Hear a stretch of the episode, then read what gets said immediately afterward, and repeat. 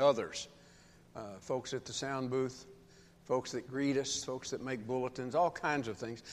We do this together in the church. And then this morning, Kay and Matthew step up and on the spur of the moment say, Yes, we'll help the rest of you. So uh, I am grateful to be a part of a church like this. Glad we do have Jeff, but I'm glad that we've got the rest of you too. So thank you for who you are. Shopping in a bookstore some time ago, I picked up a, a coverless paperback. I'd wanted, it was a book sale table, and I had wanted that book for some time, and I thought, well, I'll buy it for a quarter, even if it doesn't have a cover. Until as I looked more closely, I realized the first three pages were also missing. I decided I'd wait and buy one that contained the beginning of the story. Because after all, beginnings are important. So this morning, I invite your attention to a special beginning as I read from John's Gospel, chapter 1, the first 18 verses. In the beginning was the Word, and the Word was with God, and the Word was God. He was in the beginning with God. All things came into being through him, and without him, not one thing came into being. What has come into being in him was life, and the life was the light of all people. The light shines in the darkness, and the darkness did not overcome it. There was a man sent from God whose name was John. He came as a witness to testify to the light so that all might believe through him. He himself was not the light, but he came to testify to the light. The true light, which enlightens everyone, was coming into the world.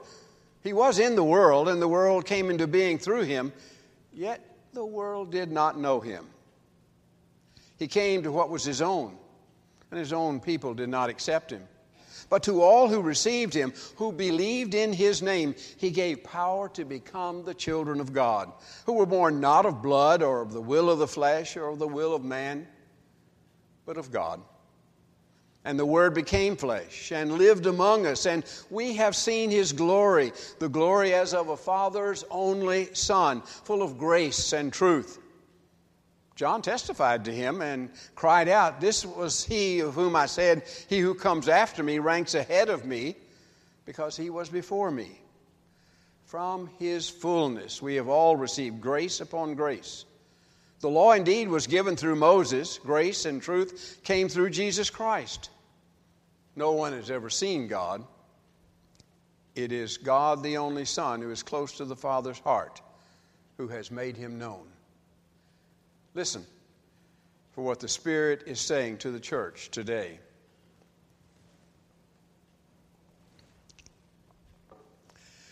Marley was dead to begin with. There was no doubt whatsoever about it.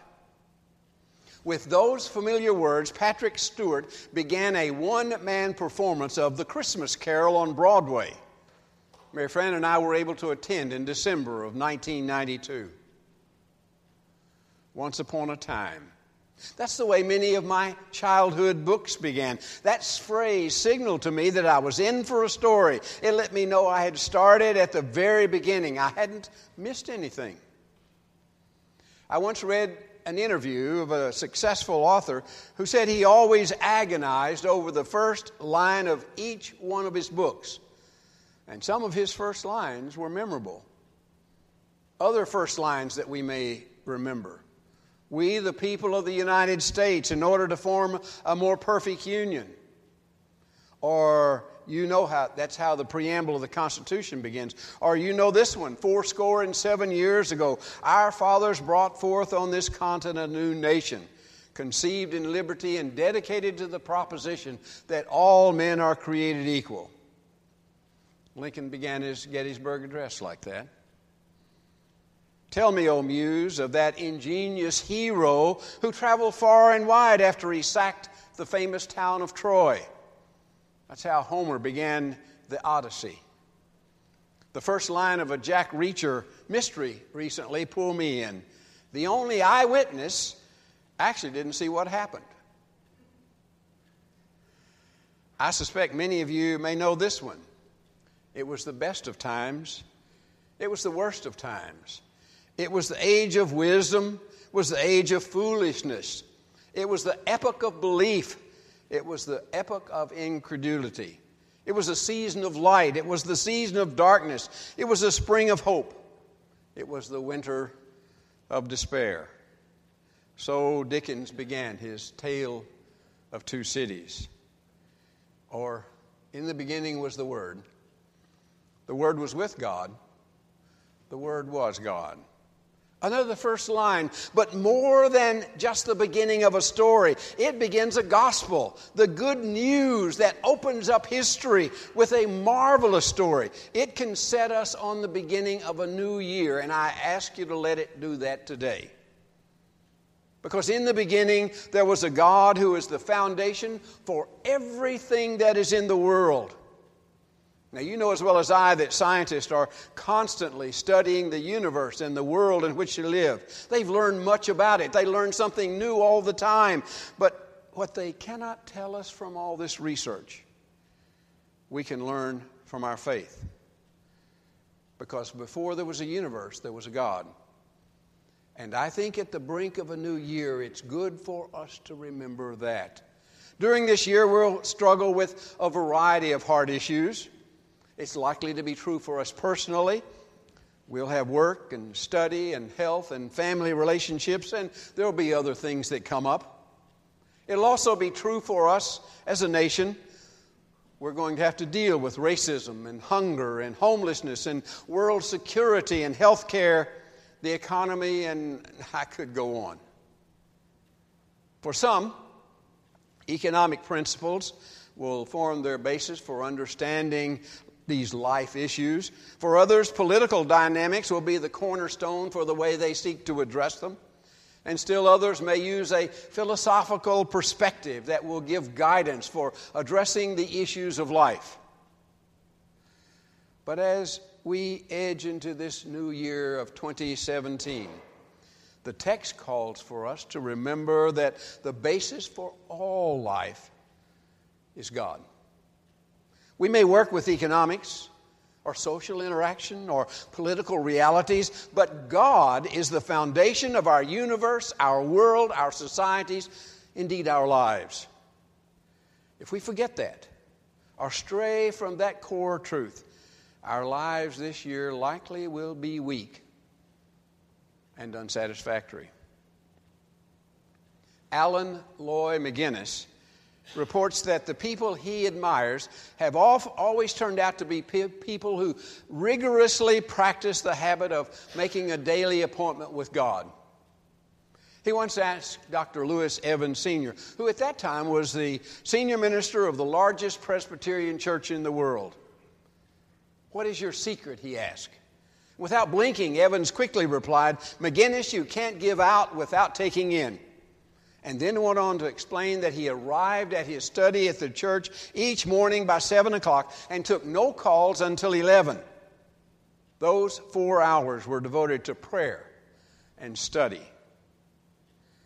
People who, in Emerson's noble phrase, live from a great depth of being have always required time to contemplate, to listen for guidance, to bask in the awareness that we are simply clothed with the presence of God and that we are surrounded by God's love. I know that we will begin 2017 with God. In the beginning, there was the Word who created the world, the source of all that there is. The Word of God, the Messiah, the Christ, has always shared in the creative activity of God. And while scientists can tell us how the world began, they cannot tell us why. They may give us the details of how this great universe evolved over millions and billions of years, but they cannot find its purpose. We find that in the creative work of God. If we want to know why the universe, we need to look to God. God is the one who brought this universe into being to provide an arena in which people can live and grow and relate. God wants people to live in harmony with one another and with God. That's the purpose. That's it, right there. The purpose of creation is the family of God. So as we shift gears and begin this year of 2017, we need to join in the creative work of God. We need to be busy working to build relationships, whether it's personal or group or national. If that's what God wants, if God wants all people to be a great family of God, we need to work to help make that come to play. We need to find ways to implement harmony and cooperation. We must strive to share the good news of God's love in Jesus so that more and more will willingly choose to join God's family. There's a story about a little girl who climbed up in her the lap of her great grandmother. She looked up at the white hair and the wrinkles above her and then said, asked, Did God make you? Yes, Grandma said. Then the girl asked, Did God make me too? Grandma said, Yes. Well, the little girl said, Don't you think God's doing a lot better job now than He used to?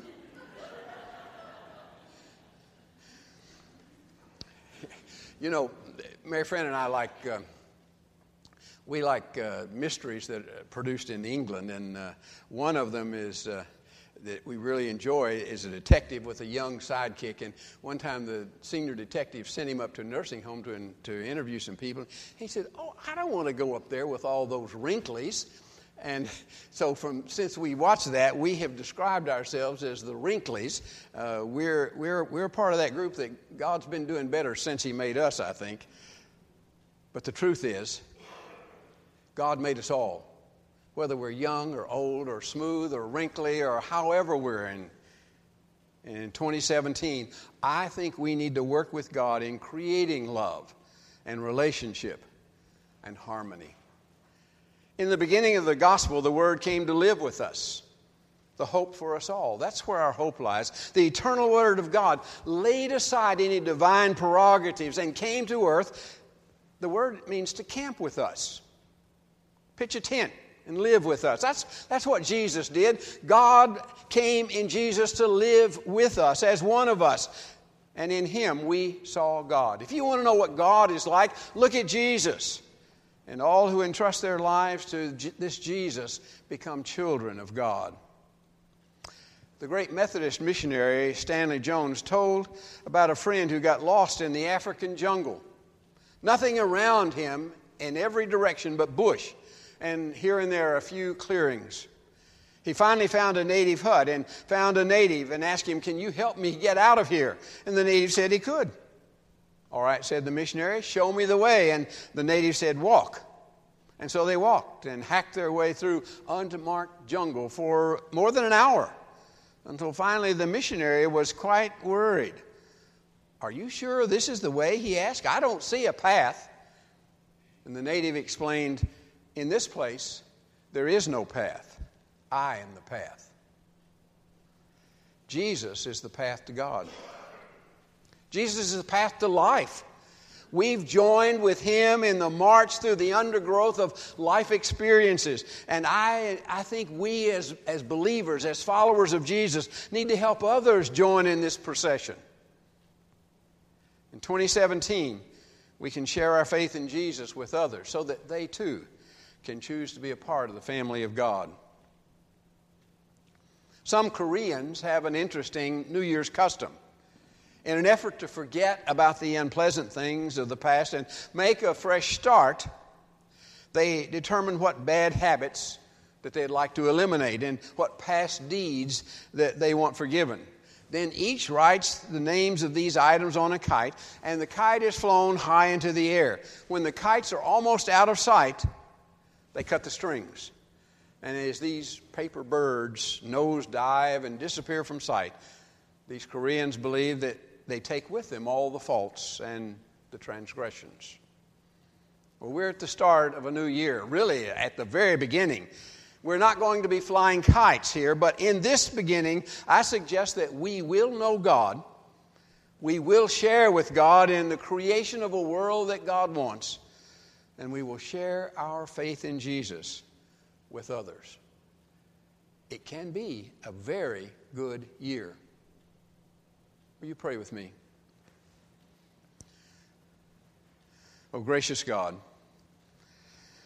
how easily we're overwhelmed by the difficulties and problems that life in this world can bring.